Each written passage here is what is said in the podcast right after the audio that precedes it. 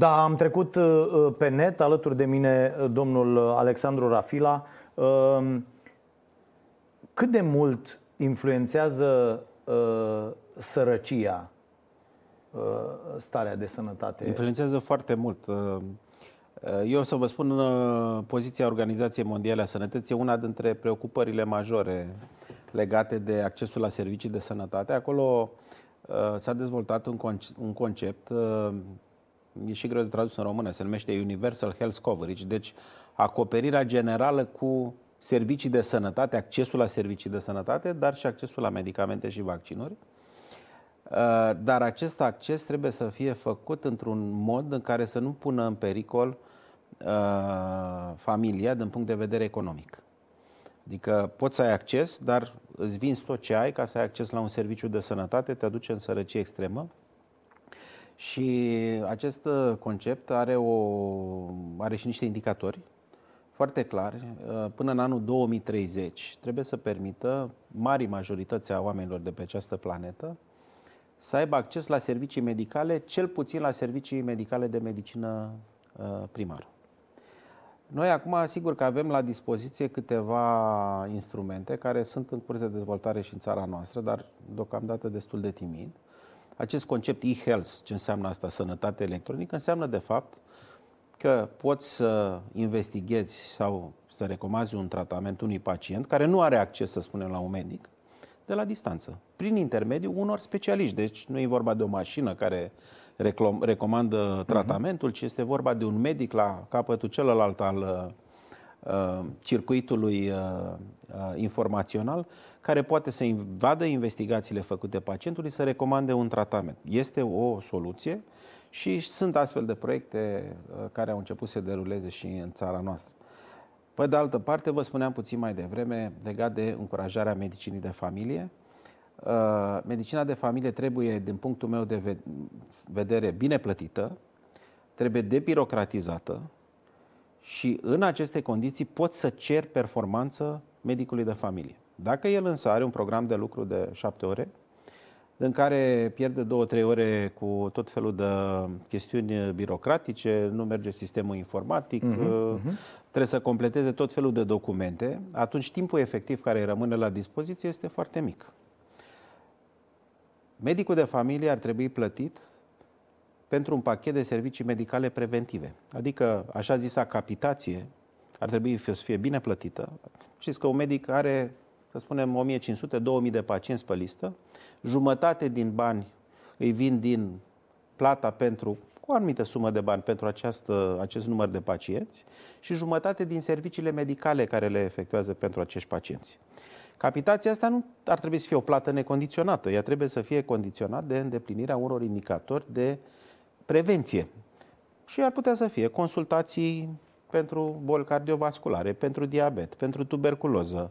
Uh, da, pe de altă parte, uh, vă spun asta știu pentru că uh, nevastă mea a făcut mai multe cursuri de astea de, de nutriție și s-a, s-a întâlnit acolo cu mulți medici de familie care fac astfel de cursuri, spunând foarte clar, bă, nu, nu știm despre nutriție lucruri. Adică eu se presupune că ar trebui Sigur. să fac prevenție, de pildă, și omul vine la mine, vine și cu vreo șase rețete de la șase specialiști diferiți și eu stau, mă uit și zic, stai puțin că ar trebui să-i zic, bă, nu trebuie să mănânci aia, trebuie să mănânci altă, hai să... Și habar n-am, pentru că n-am făcut așa ceva Bun, la școală. cursuri de educație medicală continuă trebuie să facă, este foarte clar și medicii de familie și vă dau un exemplu care mie mi-e mai apropiat decât cel legat de nutriție, vaccinarea. Vaccinurile din ziua de astăzi sunt total diferite față de vaccinurile care se făceau în urmă cu 30 de ani. Deci înseamnă că eu periodic, la un interval de câțiva ani, trebuie să pot să-i ofer medicului de familie un curs prin care el să-și redobândească abilitățile legate de recomandări în ceea ce privește și de administrarea vaccinurilor. Probabil că și în zona de nutriție este la fel. Uh, se pot face astfel de lucruri, nu sunt complicat de făcut. Eu vă spun că sunt oameni doritori să facă astfel de cursuri. Important e ca ei să aibă disponibilitatea și timpul. Și atunci disponibilitatea pot să o construiesc, dacă vreți, oferindu-le un bonus celor care fac uh, astfel de uh, cursuri de pregătire, iar timpul pe care l-au la dispoziție trebuie să găsesc o soluție să debirocratizez sistemul, fie că îi dau un buget de practică să-și angajeze o persoană specializată uh, care să facă raportările și lucrurile care țin de uh, relația, da, de, da. Uh, relația cu Casa de Asigurări, să îmbunătățesc sistemul unic uh, informatic și așa mai departe și să ofer timpul să-și facă meseria. Nu trebuie neapărat să-l condiționez la numărul de consultații. Domne, ai 20 de consultații pe zi, dacă faci 21, nu ți-o mai plătesc pe ultima. Trebuie să găsesc o puțină elasticitate, că poate într-o zi pot să fac 30, că sunt, știu eu, consultații mai... Uh, și într-o zi șapte, și, Exact, deci depinde foarte mult de, uh, de tipul de pacienți pe care, pe care îl ai. Uh, medicina de familie e una dintre uh, zonele în care putem să rezolvăm uh, problemele de sănătate din România. Ambulatoriul de specialitate, de asemenea, trebuie să se dezvolte. Asta înseamnă că rețeaua de medicină ambulatorie de specialitate de data asta trebuie să poată să rezolve marea majoritate a cazurilor. Iar în spital să ajungă cei care într-adevăr au nevoie de servicii medicale spitalicești. Gândiți-vă că noi ne aflăm la, într-o zonă de așa, borderline. Multe spitale, mai ales în timpul sezonului rece, oferă și servicii sociale, nu medicale. Oamenii se duc da, la da, spital da, da, pentru da. că n-au unde să se cazuri. ducă. Da. Sunt foarte multe cazuri. Aici trebuie... ar putea să ducă în perioada asta să facă cât un duș la spital, nu au apă caldă. Da, mă rog, chiar și așa. Da, da, deci da, da. chiar și lucruri de genul ăsta. Uh, cu condiția ca spitalul să aibă ca Deci, da. Uh, acum, dacă mergem pe ideea asta, da, da, totdeauna da. putem găsi putem găsi comentarii, da? Eu cred că lucrurile se pot face dacă nu prioritizăm niște interese de moment și avem o viziune pe termen mediu măcar Asta legată vreau de să un... Întreb. De ce nu facem? De ce nu se face? Că se, se merge pe, pe chestia asta exact ca la, uite, termoficarea din București e cel mai bun exemplu.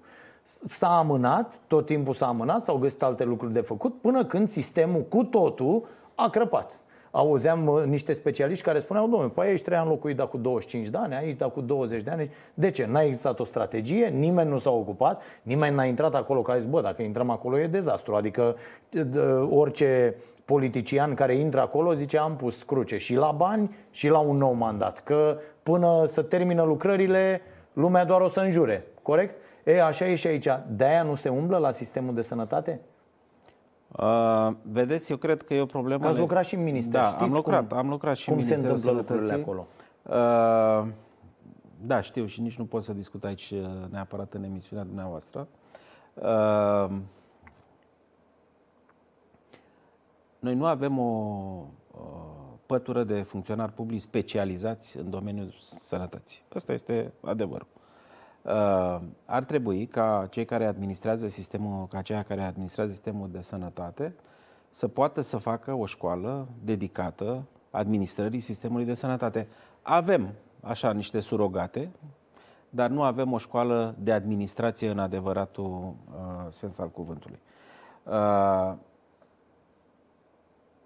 funcționarii, de exemplu, care se angajează în Ministerul Sănătății, trebuie să cunoască legislația din domeniu, dar nu sunt specializați în administrarea sistemului de sănătate, învață de la caul, de la cine să învețe și așa mai departe. Același lucru se întâmplă la nivelul direcțiilor de sănătate publică. Direcțiile de sănătate publică ar trebui să fie, sau așa, conform legii, sunt niște extensii ale Ministerului Sănătății în teritoriu, care ar trebui să gestioneze problemele din acel teritoriu. Ele s-au deprofesionalizat foarte mult. Medicii care lucrau în aceste structuri și care erau funcționari publici nu mai sunt interesați. Vă dau un exemplu foarte simplu. Un funcționar public superior are, să spunem, 1000 de euro pe lună. Dacă merge să lucreze ca medic, are 2000 de euro pe lună. Adică uh, oamenii fug din sistemul da, de administrație da, da, da, și da. cei care au o anumită calificare. Și atunci și aici ar trebui făcută o schimbare încât cei care, de exemplu, au au făcut sănătate publică, epidemiologie, nu știu, microbiologie, dacă mă refer la specialitatea mm-hmm. mea, și găsesc de lucru în domeniul respectiv, în administrație, ar, fi, ar trebui să funcționeze ca medici, să fie plătiți ca atare, încât oamenii să revină în sistemul uh, de administrare. Eu fac o comparație, sigur, poate să deranjeze pe unii, dar fac o comparație între începutul anilor 2000 și perioada actuală, apropo de compoziția personalului din instituțiile publice, mă refer Minister, Direcție Sănătate Publică, să știți că nu a progresat în niciun fel din punct de vedere al capacității administrative și de înțelegere a problemelor de, de sănătate. Am avut foarte mulți colegi care au accesat uh, alte zone, inclusiv la experți la instituții internaționale. Și au plecat din sistemul Și, da, gândiți-vă la Agenția Medicamentului. Pe Agenția Medicamentului a avut o pătură de vreo, un grup de vreo 50-60 de persoane care au făcut toți studii în uh, Marea Britanie sau în uh, Olanda în ceea ce privește politica medicamentului și măsurile administrative care trebuie luate într-o astfel de agenție. Și la un moment dat, când s-a schimbat sistemul de salarizare, prin 2009, 2, cred că în 2009-2010, 50 de persoane au plecat într-un an, aceste persoane specializate și agenția a rămas fără mulți dintre da. specialiști. Sigur, și mai sunt că... câteva luni au angajat un ăsta repetent care picase și pe la n-a dat nici admitere la facultate. Deci criteriile, criteriile de ocupare a posturilor care necesită un anumit tip de specializare trebuie să aibă în spate o experiență demonstrabilă nu poți să te angajezi. Dar pentru un salariu de măsură, atenție că aici mi se pare foarte importantă discuția și chiar se vorbește zilele astea și ni se aruncă așa, uh, există neoliberali ăștia care uh, uh, își bazează tot discursul pe ură, care spun, domne, salariile la stat, care sunt mult mai mari decât salariile la privat și trebuie să oprim lucrul ăsta până când privatul trece deasupra ok să treacă, hai să luăm măsuri să treacă privatul deasupra, dar nu poți să nu plătești la o instituție publică specialiști.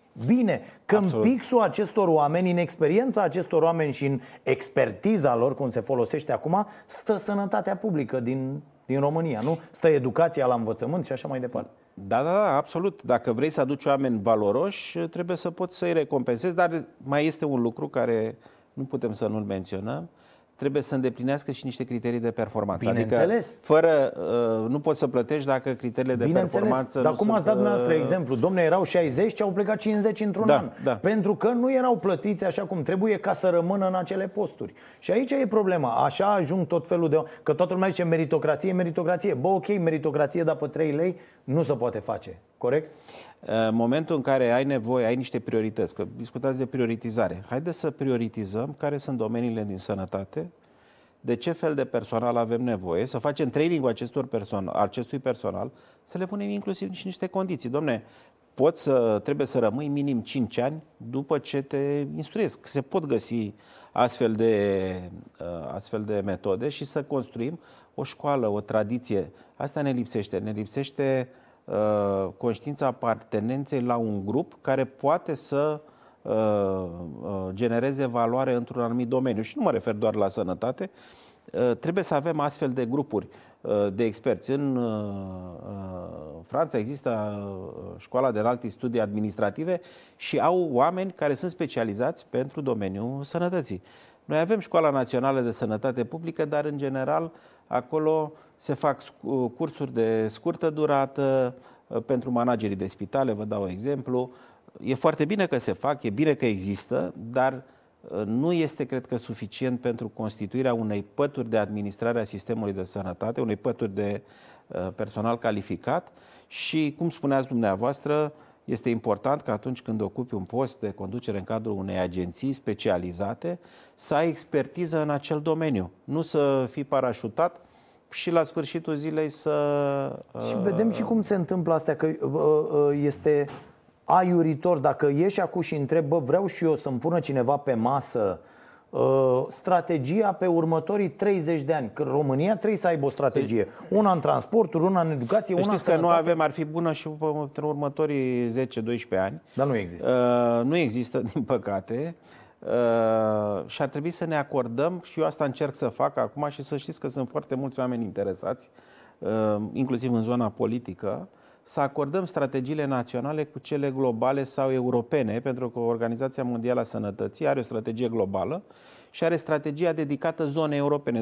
Zona europeană a organizației e mai mare decât Europa geografică, include și fostele state sovietice, are 53 de state Uh, deci, uh, Europa, dacă vezi, tradițională, fostele state sovietice, toate, uh, plus Israelul, și obiectivele pentru această zonă pot fi preluate cu ușurință și mai mult și vor să ne acorde și asistență tehnică încât să putem să uh, dezvoltăm o strategie care să genereze accesul la servicii de sănătate mai bune.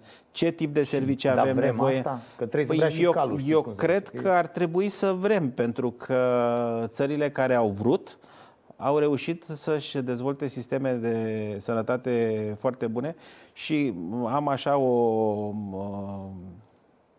mă rog, nu un gust amar, dar o uh, invidie, dacă vreți așa, de ghilimele. Sunt țări, de exemplu, din regiunea europeană, cum ar fi Kazakhstanul. Uh-huh. Este o țară din regiunea europeană. Da, da.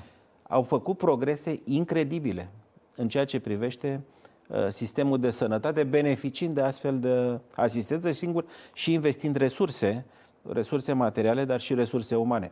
Uh, cred că avem o problemă în prioritizarea cheltuielor în sănătate și toată lumea spune prioritizarea cheltuielor, transparență, uh, evitarea corupției sau risipe, că câteodată nu e vorba de corupție, e vorba pur și simplu de alocare da, greșită da, da. și de risipă. Nu putem să prioritizăm, dar pe de altă parte, dacă te uiți la procentul care e alocat sănătății, el este foarte mic în procentual, dar și în cifre absolute, adică uh, nu poți cu un sfert din bani să vii și să compari cu un sistem care, mă rog, este performant sau cu care am vrea noi să ne comparăm.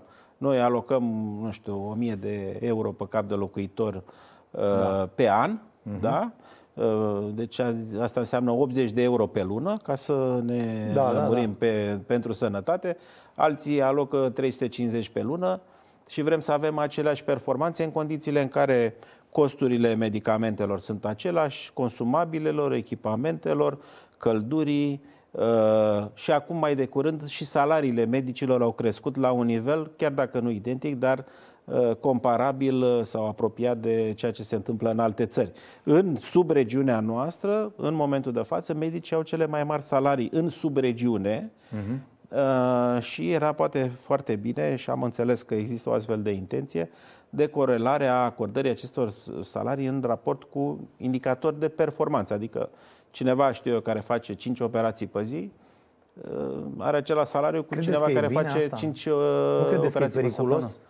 Cumva? Uh, dacă ai un salariu de bază care este constant și este identic pentru toți și indicatorii de performanță permit o plată suplimentară, nu cred că este un lucru, mm-hmm. creează o anumită competiție. Dar, dar știți cum spate... ești cu mafiile astea din spitale? Absolut, sigur. Și aici mă așteptam uh, că spuneți uh, lucrul ăsta. Uh, decizia nu trebuie să fie discreționară în spitale, nici în secții. Sigur că sunt și multe povești. Eu am auzit tot felul de povești legate de uh, Uh, lucruri uh, care se întâmplă în spitale în ceea ce privește uh, decizia medicală, decizia administrativă. Unele probabil că sunt adevărate sau apropiate de adevăr, însă foarte multe sunt exagerări care aruncă o lumină nefirească asupra multora care chiar fac, își fac datoria și eu chiar îi cunosc și respect pentru că știu cât muncesc și cum își tratează, își tratează pacienții. Într-adevăr, pe de altă parte, sunt foarte multe cazuri care apar la televizor, de cele confirmate de, de realitate, în care ni se explică foarte clar cum stau lucrurile în multe dintre spitalele din România, unde foarte mulți medici tineri care intră pe cât un post n-au voie să facă nimic. Adică da, da, asta ține, ține, deci asta ține și de cultura organizațională ține. Așa Dar dacă se introduce sistemul ăla, ăștia o să stea cu degetul în gură, o să li se spună, bă, păi n-ai operat, bă, n-am loc să, nu mi se dă voie să operez. Adică, da, și da am înțeles. La, la... Eu cred că se pot găsi mecanisme, nu am inventat noi uh, apa caldă. Uh, și cred că se pot găsi mecanisme care să permită uh, și, mă rog, accesul la ați practica meseria în mod decent în, uh, cu condiția să vrei și să poți. Pentru că iată, să, po- să... Nu, nu poți poate datorită uh, lipsei de experiență sau de profesionalism. Există și astfel de situații și atunci asigur că trebuie să noi da, totdeauna luăm lucrurile... e o diferență foarte mare. Uite, eu vă spun, am discutat cu un medic chiar în weekend. Uh, uh, am fost și la uh, consultat pe Fimiu și l-am întrebat, domnule, de ce uh, uh, stai totuși să operezi și în sistemul de, de stat? Că om operează la clinică privată, inclusiv pe afară, merge câteodată cum la un spital. Și a zis, bă, la noi lucrurile sunt așa. Prețurile sunt foarte, foarte mari la, în sistemul privat. Eu, ca medic, am interesul să evoluez. Dacă mă duc în sistemul privat, operațiile sunt mici, sunt niște chestii foarte simple și atunci eu mă plafonez. Rămânând în sistemul de stat, aici sunt operații grele, unde oamenii n-au uh, uh, resurse, vin, vin la stat și operează și atunci și eu evoluez și cresc uh, ca medic. Dar vedeți, dumneavoastră ați abordat o problemă care e puțin mai complexă. V-ați spus întrebarea de ce operațiile în sistemul privat sunt mai mici, mai... Costă foarte mult alea complicate. Exact. Și nu numai asta, riscurile legate riscurile de a trata mari, un da. pacient într-o secție de terapie intensivă pentru perioade îndelungate sunt mari, costurile sunt foarte mari și atunci, din păcate, se petrece un lucru care nu este totdeauna etic, spune eu. Nu știu, din punct de vedere legal poate fi corect, nu știu dacă este etic. Adică dacă am un pacient operat în sistemul privat cu o complicație, îl trimit în sistemul public pentru rezolvarea uh, problemei. Și aici cred că... Păi, acum omul e asigurat. Uite, eu am și asigurare, plătesc asigurarea am la înțeles. stat, dar am și o asigurare privată. Și în nu, funcție nu, nu, de ce nu, am... Aveți, nu aveți o asigurare privată. În general, oamenii, uh, uh, deci uh, spitalele private sunt și ele în contract cu Casa de Asigurări de Sănătate, în general, da. și cel puțin o parte din costul serviciilor este decontat de Casa de Asigurări de Sănătate. Noi nu avem dezvoltat în momentul de față un sistem de asigurări de sănătate privat. Este foarte, foarte firav și nici nu va fi posibil să se dezvolte decât dacă regândim un sistem de asigurări de sănătate sociale, public, în care avem un pachet bazal de servicii, care trebuie să fie un pachet bazal. Nu trebuie să acopere tot, ci ce numai ce ne permitem din sumele pe care le, uh, le... Nu mă refer la urgențe, deci nu mă refer la medicina de urgență categorii, iar diferența trebuie să găsim un mecanism de plată de asigurări complementare sau suplimentare de sănătate care să ne ofere acces mai rapid, acces la medici pe care, pentru care optăm noi, sau acces la uh, anumite intervenții care nu sunt acoperite de sistemul public. Trebuie să facem eforturi să aducem bani noi în sistemul de sănătate. Deci acel 5% din PIB care în momentul de față este, uh, reprezintă cheltuielile pentru sănătate, vin în cea mai mare proporție din uh, zona aceasta publică a sistemului public de asigurări și nu avem de unde să aducem bani noi.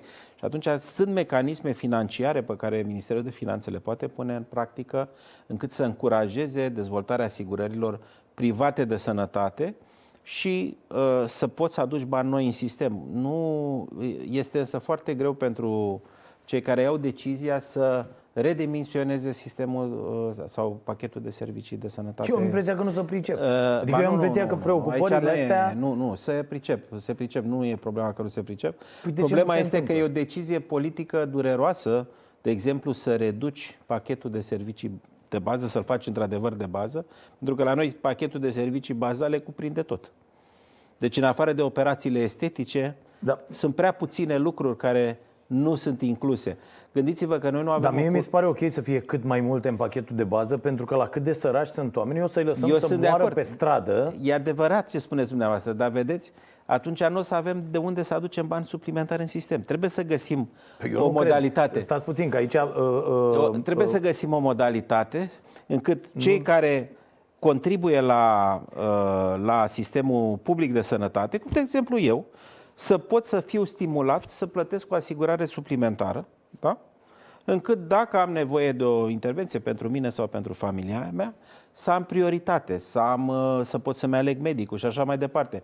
Dumneavoastră credeți că în România exist, este, există această înțelegere a listei de așteptare pentru o investigație? În Marea Britanie, de exemplu, dacă ai o problemă, să spunem, la genunchi și ar trebui să te operezi, ai o trebuie să aștepți șase luni ca să-ți faci investigația da, știu, care știu, să știu. te ducă la tratament. De aia și mulți români plecați vin în țară să exact. se trateze. Deci da, sunt aici, problemele astea care... Da, dar aici mi se pare că ratăm, punând problema așa, ratăm uh, fotografia mai mare. Dacă lărgim un pic cadru, vom vedea că România, cu 27% colectare la stat din taxe, da, știu ce uh, uh, încasează foarte, foarte puțin bani cu o încasare de 40 și ceva la sută, cum e Din Germania. media uh, în, în, Da, în așa e.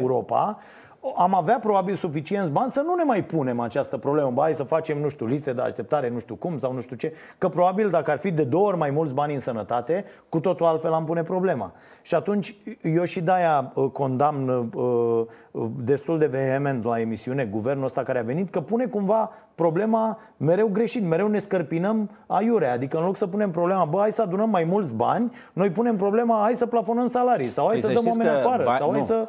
Putem să adunăm mai mulți bani dacă contributorii la sistemul economic și la sistemul de sănătate Da. sunt mai mulți. Problema noastră este că în Păi sistemul nu, noi de... colectăm mai puțin decât am, decât am Nu, avea dar de luat. problema Din este- cât am deci, avea de luat. Ascultați-mă puțin. Dacă noi avem un contributor la sistemul de sănătate, 5 milioane și ceva de persoane, Da. din 18, 19, 20, nu știu Mhm, exact, că nu știm niciodată exact că suntem aici în România. Asta înseamnă că unul contribuie și trei pe lângă el beneficiază de această contribuție. Deci avem prea puțin bani. Da, dar trecând peste asta, dacă noi colectăm doar de la un sfert din unu, înțelegeți Eu- că ai- aici e problema. Eu înțeleg, dar nu colectăm doar de la un sfert din unul. Gândiți-vă la o Păi atâta chestie. colectăm, păi unul stați din puțin. trei. Să vă explic o chestiune. Uh, uh, oricine ar trebui, are un venit, ar trebui să aibă înțelegerea faptului că trebuie să prim, plătească o mică sumă pentru sănătate. Sunt foarte multe categorii care sunt scutite de la plata asta. Eu nu spun să plătească 1000 de lei, dar să plătească un leu. Să știe că el obține, beneficiază de un serviciu de sănătate, dar și el contribuie cu ceva, cu acel leu, la serviciu de sănătate. Ei, lucrul ăsta nu este acceptat și nu este acceptabil. Nu o să putem să schimbăm lucrurile decât dacă oamenii înțeleg că nu, sănătatea nu este gratuită. Toată lumea, noi am moștenit chestiunea asta. Sănătatea este gratis. Sănătate- a- a- aici, nu este gratis. Aici ne, nu, nu zice nimeni că e gratis, dar ne despărțim un pic în sensul că oamenii plătesc taxe. D- Nu putem să-i mai cerem unui om, 50% dintre contractele de muncă din România sunt pe salariu minim. Da. Mai mult de atât nu le putem oamenilor uh, cere să plătească. Dar Pentru că credeți iau că un ei salariu tot, minim, i- credeți că toți să primesc salariu minim? Sau primesc mai mult decât salariu minim? dar asta nu, nu, e, nu, nu contează. Păi contează. Asta nu contează din punctul de vedere al cetățeanului. Păi contează. Eu aici la emisiunea asta, da, enervez pe foarte multă lume, că îl pun pe cetățean în centrul preocupărilor. Da? Pentru că a- acel om nu poate fi condamnat dacă el primește mai mulți bani pentru că patronul îi zice, bă, atâta e contract și restul îți mai dau pe lângă. Că el are opțiunea să rămână acasă, deci să nu accepte aceste condiții sau să le accepte. Dar el din acel salariu minim plătește. Apoi, la fel, nu e treaba cetățeanului că acel patron nu uh, plătește impozite pentru câți bani dă. E treaba unui stat slab care nu are instituții de control și care nu-l poate Da, el determina nu trebuie pe acel om. neapărat să aibă instituție de control, el trebuie să aibă un mecanism care să-l determine pe patron Corect. să-i Să dea plătească suma pentru- întreagă. Corect, Exact. Deci corect. nu e vorba de, Și atunci nu e ajungem la vorba stat. de control neapărat. Da, dar iată, nu e niciodată vina cetățeanului. Aici e problema. E vina statului. Da, și, este... și a instituțiilor care nu funcționează ca lume. Aici e marea problemă. Iată, tot din raport, românii fumători sedentari mănâncă mult și prost, calorii goale și așa mai departe, junk food, consumă alcool în mod excesiv, 35% față de media UE care e undeva la 20%, e și asta o foarte mare problemă.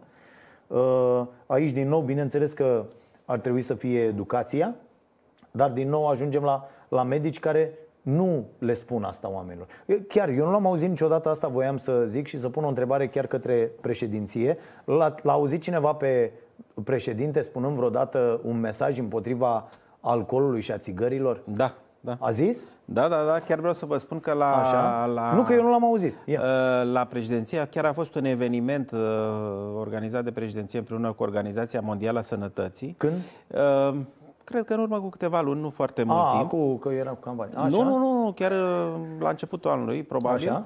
Și să știți că a fost un eveniment uh, în care Uh, principala temă a discuțiilor a fost prezent atunci și Comisarul European pentru Sănătate.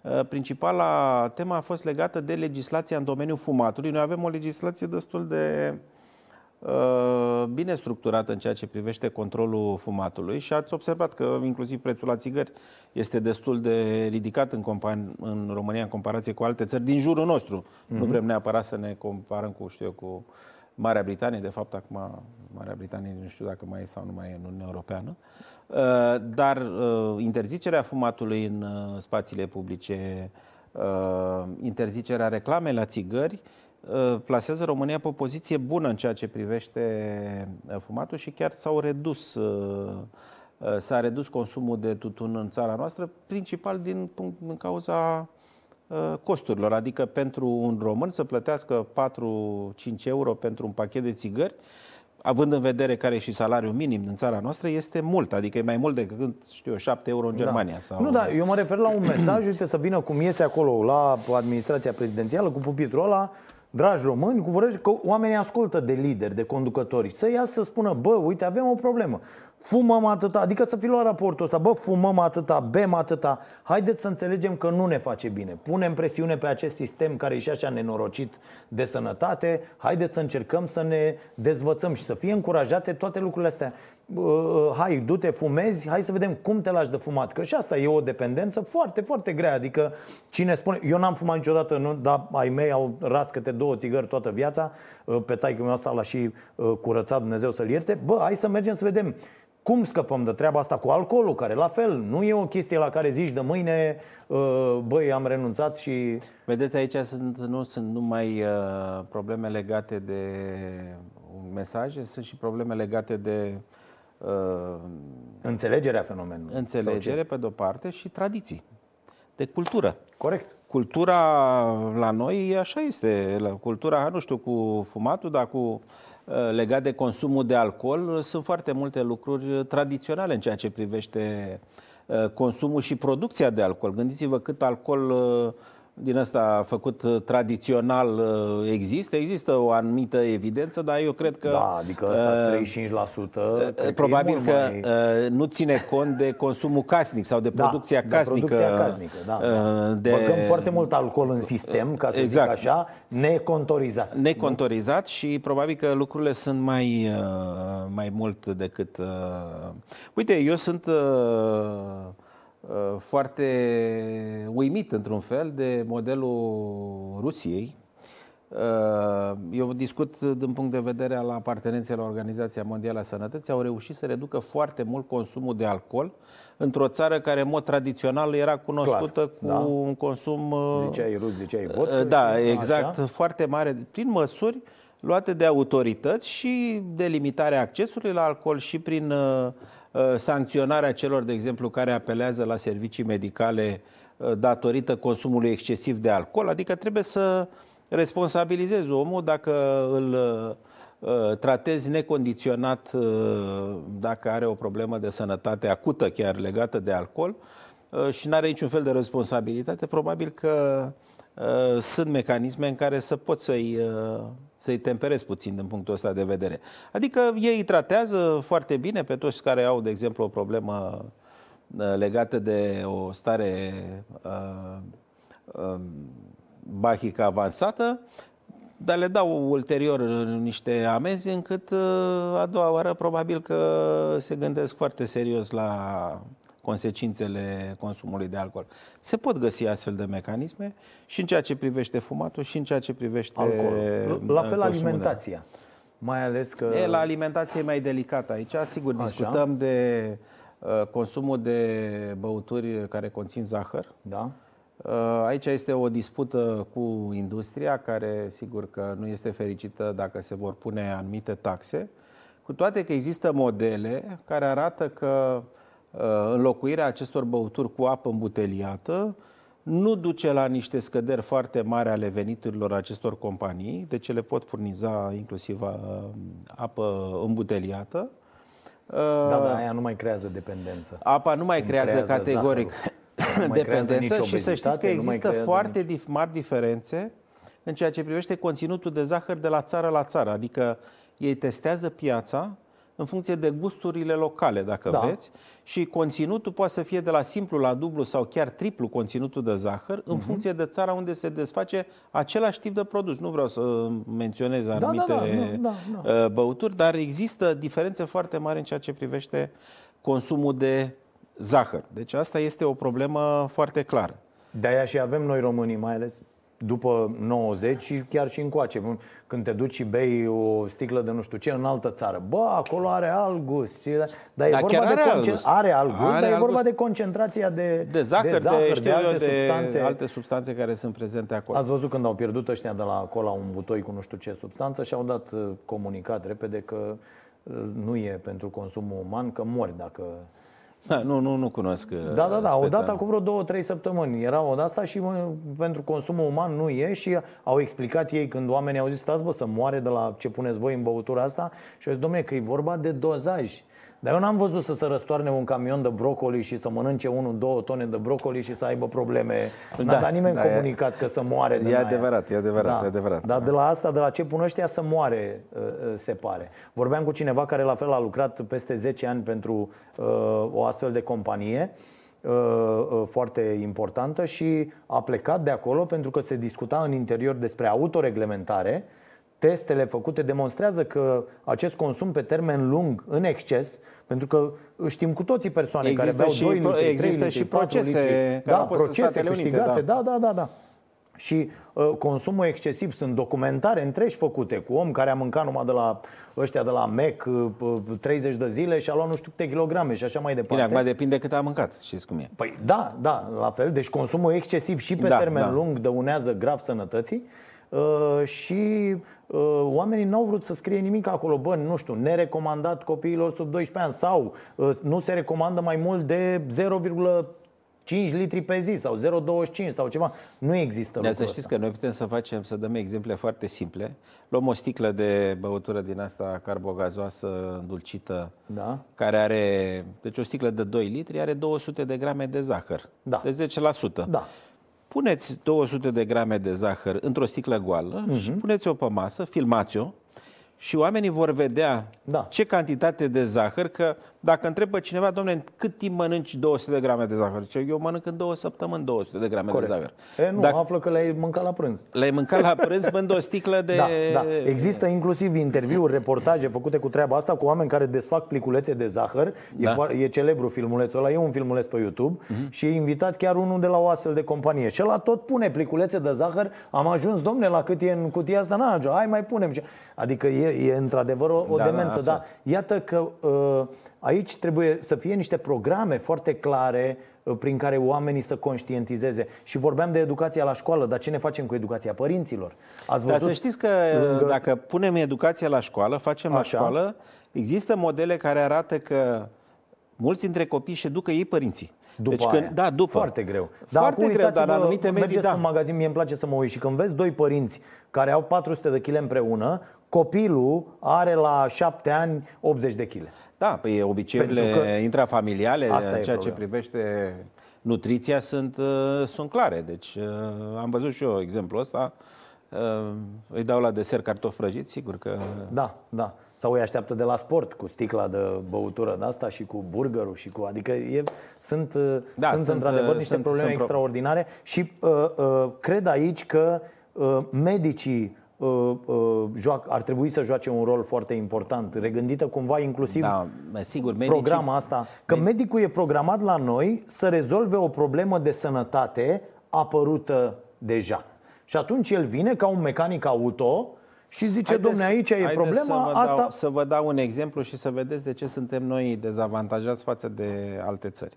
Dumneavoastră ați făcut o referire, știu că mi-ați trimis niște întrebări eh, legate de durata medie a vieții în eh, România, în jur de 75 de ani, a crescut eh, în ultimii 30 de ani, substanțial, cu aproape 9 ani, deci a crescut destul de mult, dar avem două probleme. Una este discrepanța destul de mare între bărbați și femei, Da. Adică de vreo 8 ani, dacă la bărbați în jur de 72, la femei se apropie de 80 de ani, deci uh, e mare această discrepanță. Pentru că ne băgați în pământ, nenorocitelor. Așa? Așa. Dar al doilea lucru care trebuie să-l menționăm și lucru oamenii trebuie să înțeleagă este din acești 75 de ani câți ani de viață sănătoasă avem.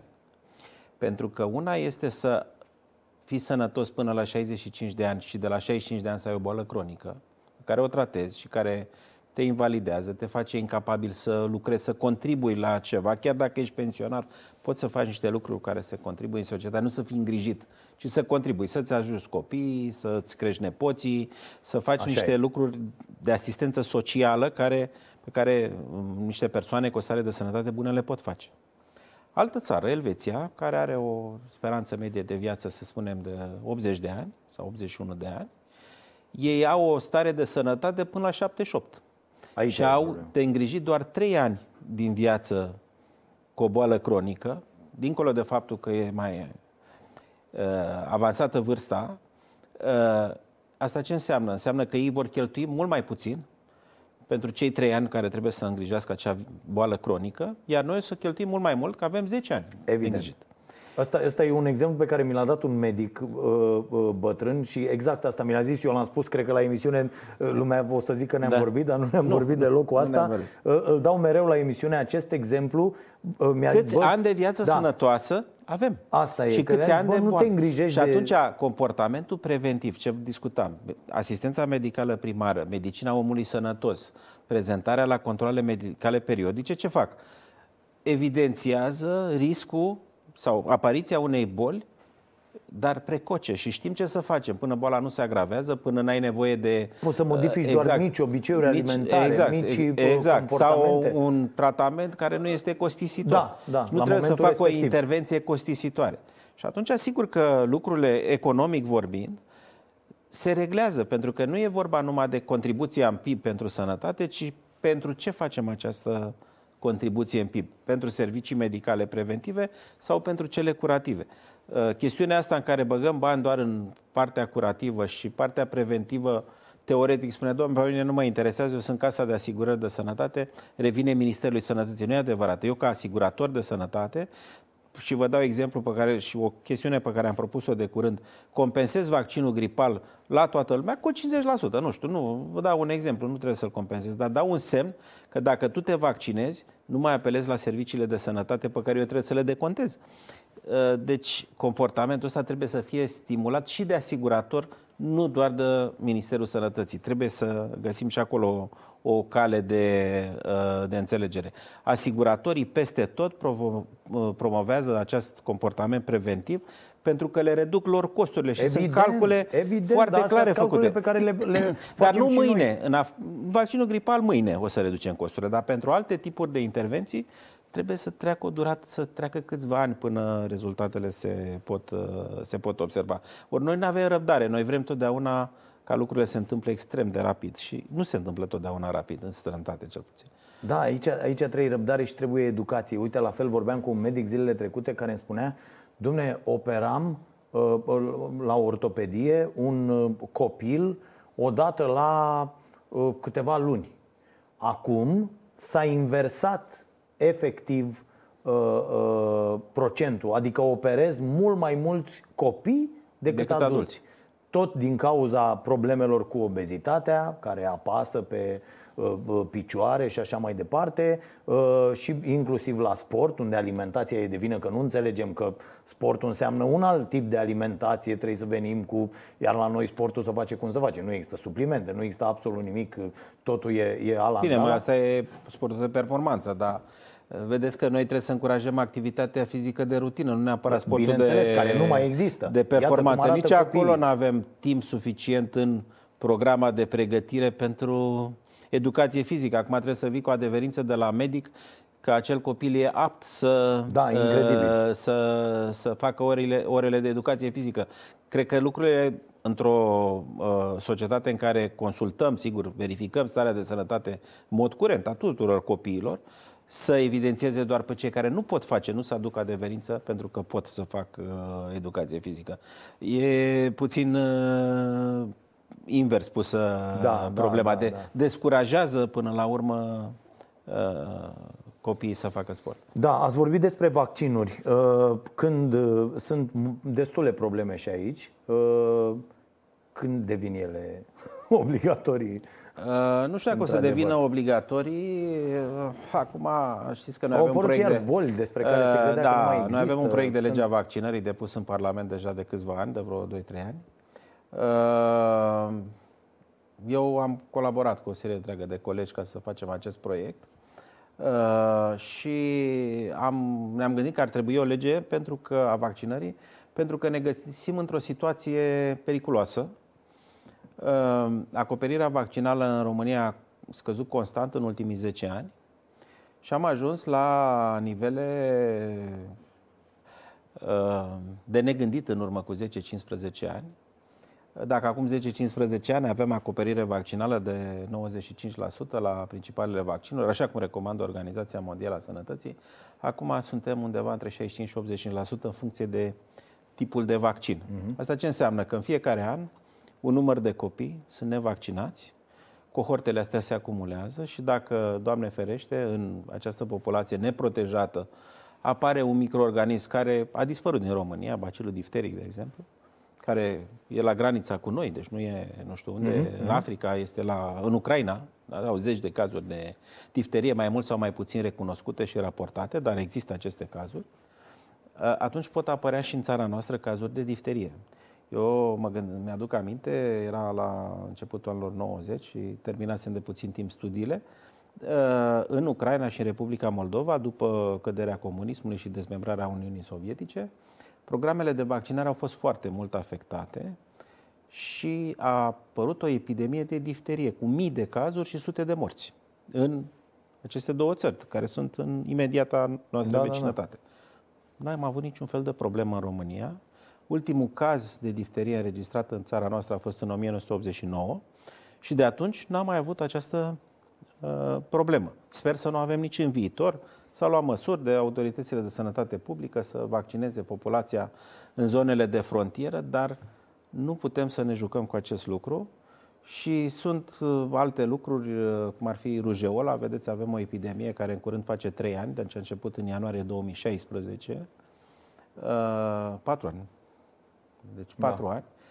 Știam că va începe. Institutul Național de Sănătate Publică a publicat cu câteva luni înainte un material uh, în care scria că e foarte probabil să apară o epidemie de rujeolă în România, având în vedere acoperirea mhm. vaccinală mm-hmm. în scădere. Peste câteva luni s-a întâmplat și de atunci înregistrăm în fiecare săptămână între 50 și 200 de cazuri de îmbolnăvire, avem 64 de decese. Unii zic, doamne, nu e mult 64 de decese, dar totuși de ce să moare 64 de copii? Uh, datorită unei da, boli care a fost eradicată prin, aici, aici prin vaccinare e... în multe țări. Aici credeți că e cumva și vina, uh, uh, nu știu, autorităților, uh, vina, nu știu, lipsei de transparență mult mai mare, că vine cineva și zice, iată, eu nu m-am vaccinat, n-am nimic, că puteți să fiți ca mine, n-avem nimic. Oamenii nu, nu înțeleg, nu percutează Sunt imediat. multe cauze. Unu, un, una dintre cauze este succesul campaniilor de vaccinare. Campaniile au avut succes, bolile au dispărut, vă spuneam, în 89 da. nu mai avem difterie, lumea gândește, domnule, nu mai există difterie. La ce să mă mai de vaccinez la, de ce să mă mai, okay. Deci se spune că vaccinurile sunt victima propriului succes. Al doilea lucru este legat de modă. Uh, e mai bine să nu mă vaccinez, dacă cumva fac boala, mă imunizez mai bine prin boală decât prin vaccinare. Uh, se leagă cu un conceptul ăsta naturist puțin mai larg, care intervine și în alimentație și în comportament și așa mai departe. Și de multe ori... alimentație e bun. Uh, Asta cu vaccinul... Bine, acum, sigur, nici acolo nu trebuie uh, exagerări. Eu nu vreau să uh, am niciun fel de remarcă legată, de exemplu, de uh, consumul excesiv de alimente în stare crudă. Un exemplu. Sau uh, lucruri de genul ăsta copiii de multe ori nu se pot dezvolta cum trebuie dacă primesc tipul ăsta de alimentație, nu se dezvoltă uh, somatic. Și trebuie, omul e un uh, animal, dacă vreți așa, în ghilimele, omnivor, trebuie să mănânce de toate și produse de origine... Suntem niște animale, uh, nu, uh, adică... uh, uh, și produse de origine animală și produse de origine vegetală. Sunt exemple multe în istorie, s-au observat populații care, din punct de vedere somatic, nu se dezvoltau cât timp au mâncat exclusiv produse vegetale, după care introducerea proteinelor de natură animală a dus la dezvoltarea Uh, fizică. Vedeți generațiile de la generație de generație, chiar și în Asia, unde oamenii erau puțin mai mici și așa mai departe, prin introducerea acestui tip de alimentație combinată a dus la dezvoltarea uh, somatică. De erau mai mici și mult mai sănătoși. Aici uh, e problema. Aici, sigur, este... Acum cresc și mari, uh, dar uh, dacă le-a este, scăzut speranța este, de viață mult. Nu știu dacă l-a scăzut speranța de viață, eu nu cred că le-a scăzut pe global speranța de viață mai ales că au acces la condiții igienico-sanitare și la vaccinare care lipseau în trecut. Și atunci să ne întoarcem la vaccinul, să nu intrăm în... Mm-hmm. Asta, deci, astea sunt două motive. Al treilea motiv este uh, legat de uh, dezvoltarea unui curent antivaccinare care este foarte vocal. În multe dintre țările avansate utilizează informații, n-a spune neverificate, nevalidate științific, cum e chestiunea cu autismul și vaccinul rujolic. Nu are nicio legătură, nu are nici cea mai mică legătură. A fost un studiu trucat uh, pe șapte cazuri sau zece cazuri. De atunci s-au făcut studii care au înglobat un milion de copii. S-a arătat că nu e niciun fel de legătură între autism și vaccinarea împotriva rujeolei. Dar cei care se opun nu fac referire decât la acel studiu vechi care, vă spuneam, a fost invalidat din punct de vedere științific. Câteodată nu avem vaccin, este și asta o problemă, spuneați apropo de autorități. Da, sunt situații când nu avem vaccin. De ce nu avem vaccin? Pentru că vaccinul e un produs special care necesită o politică de achiziții specială. Durata de producție a unui vaccin poate să ajungă la 2-3 ani. Deci între momentul în care încep producția și până îl distribui, uh, vaccinul durează 3 ani. Ori asta înseamnă că eu trebuie să știu să comand în timp. E tot un comportament preventiv, dar de altă natură, vaccinul. Pentru că un producător nu poate să spună, domnule, eu mai vreau să mai mi-aduci încă un milion de doze. Da, de unde să ți le aduc? Pentru că eu am făcut o producție care am alocat-o altor țări.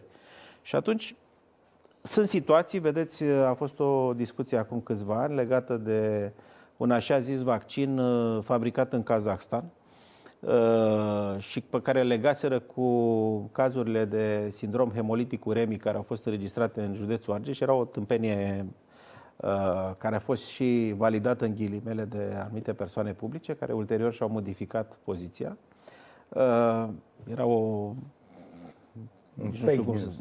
Da, fake news e puțin spus, pentru da. că una e să fie un fake news și altceva să, cu un impact asupra sănătății și vieții unor copii. Deci e o, e o mare diferență. E o mare, e o mare diferență.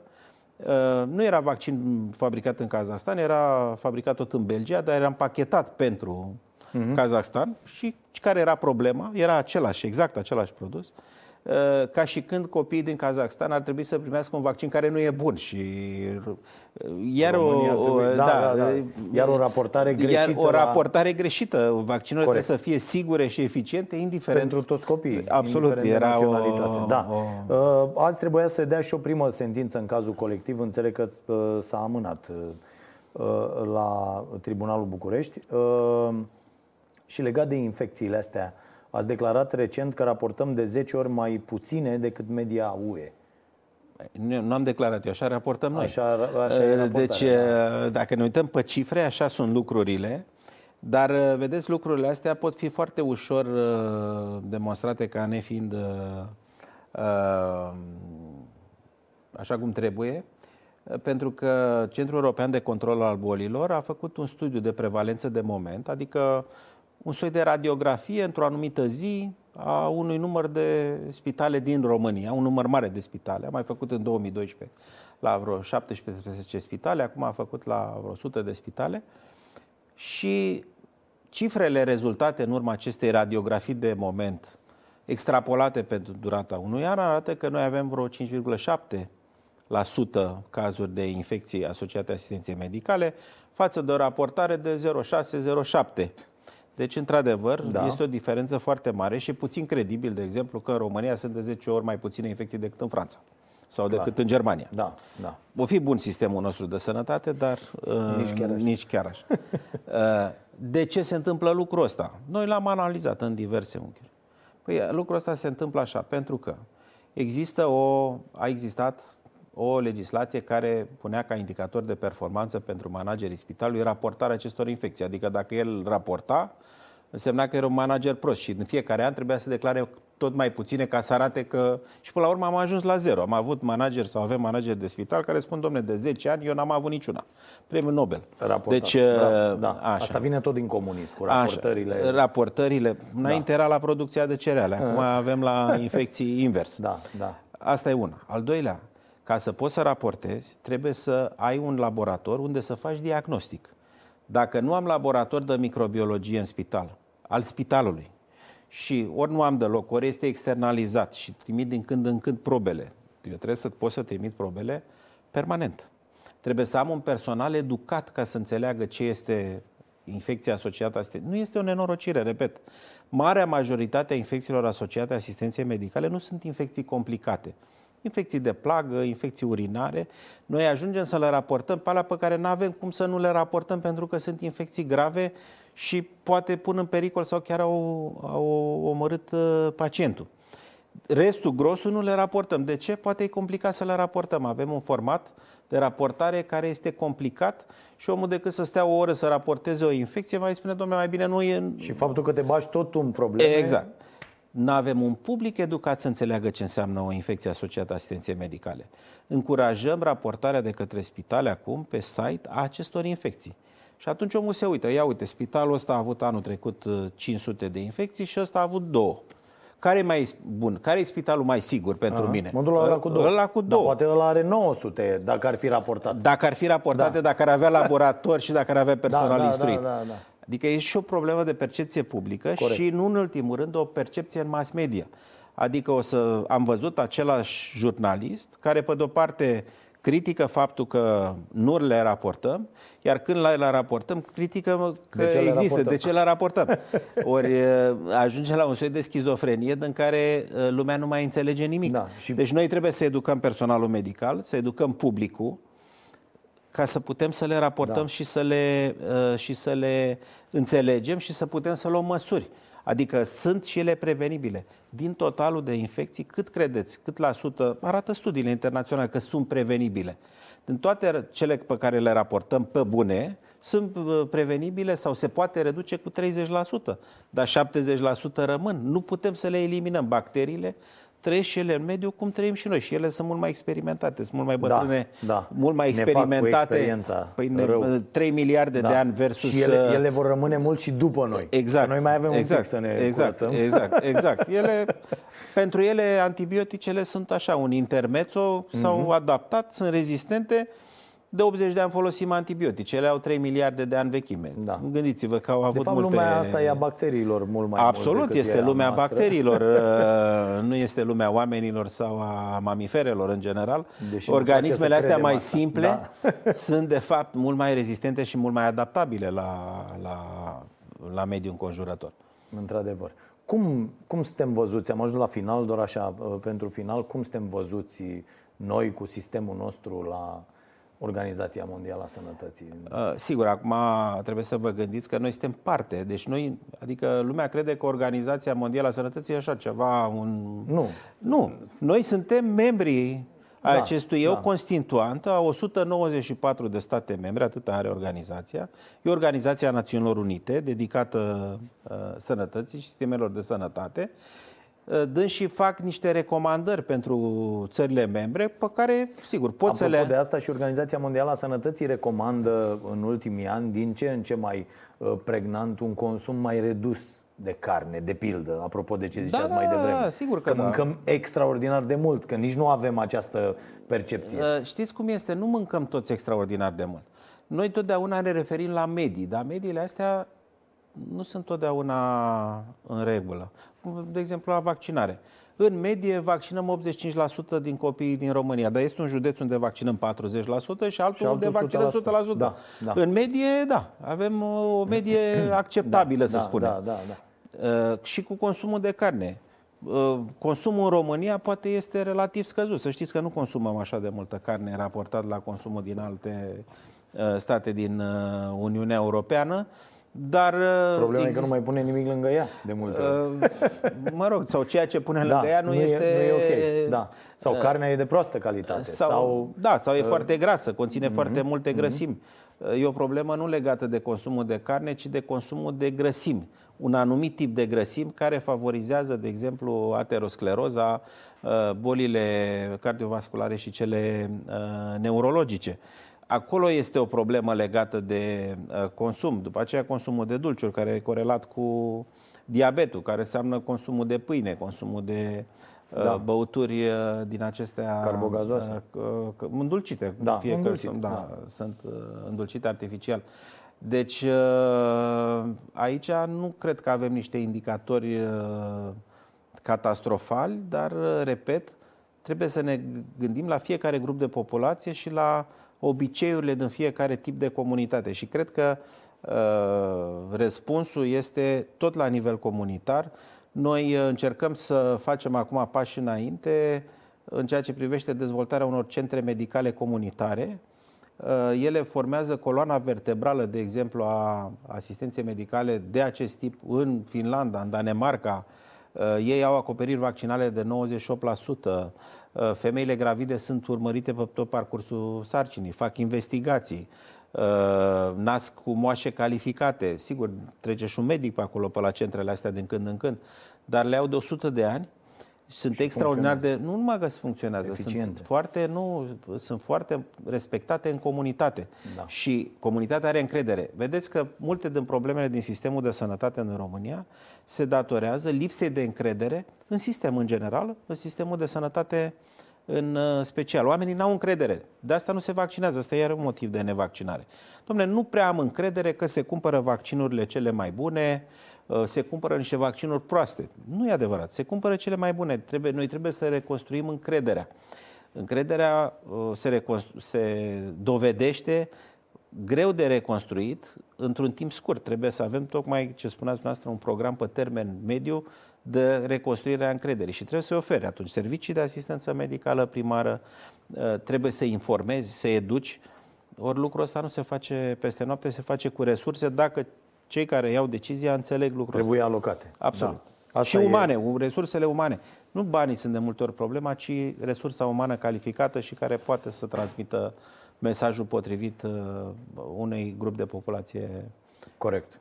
Mulțumesc foarte mult pentru prezență și pentru lămuriri și cred că asta e ideea Uh, principală care trebuie să ne rămână, bă, fraților, prevenție. Să mergeți, să vă controlați, să nu stați așa. Am prieteni care se laudă că n-au fost la medic de 5 ani, de 7 ani, de 10 ani. Bă, nu e bine. Nu e bine, nu e în regulă. Haideți să vedem ce, uh, ce avem ca să știm să tratăm într-o fază incipientă, că degeaba mergi și ăla e exemplu cel mai bun pe care mi l-a dat și mie un medic. Bă, toți ne curățăm undeva între 65 și 75 Problema e cum îi trăiești pe ultimii 30. Aici exact, e, da. Aici nu știu dacă e, ultimii 30, dar da. ultimii 10, 15 10, ani 15, 20 să te duci din spital în spital cu o grămadă de boli și cu... Da.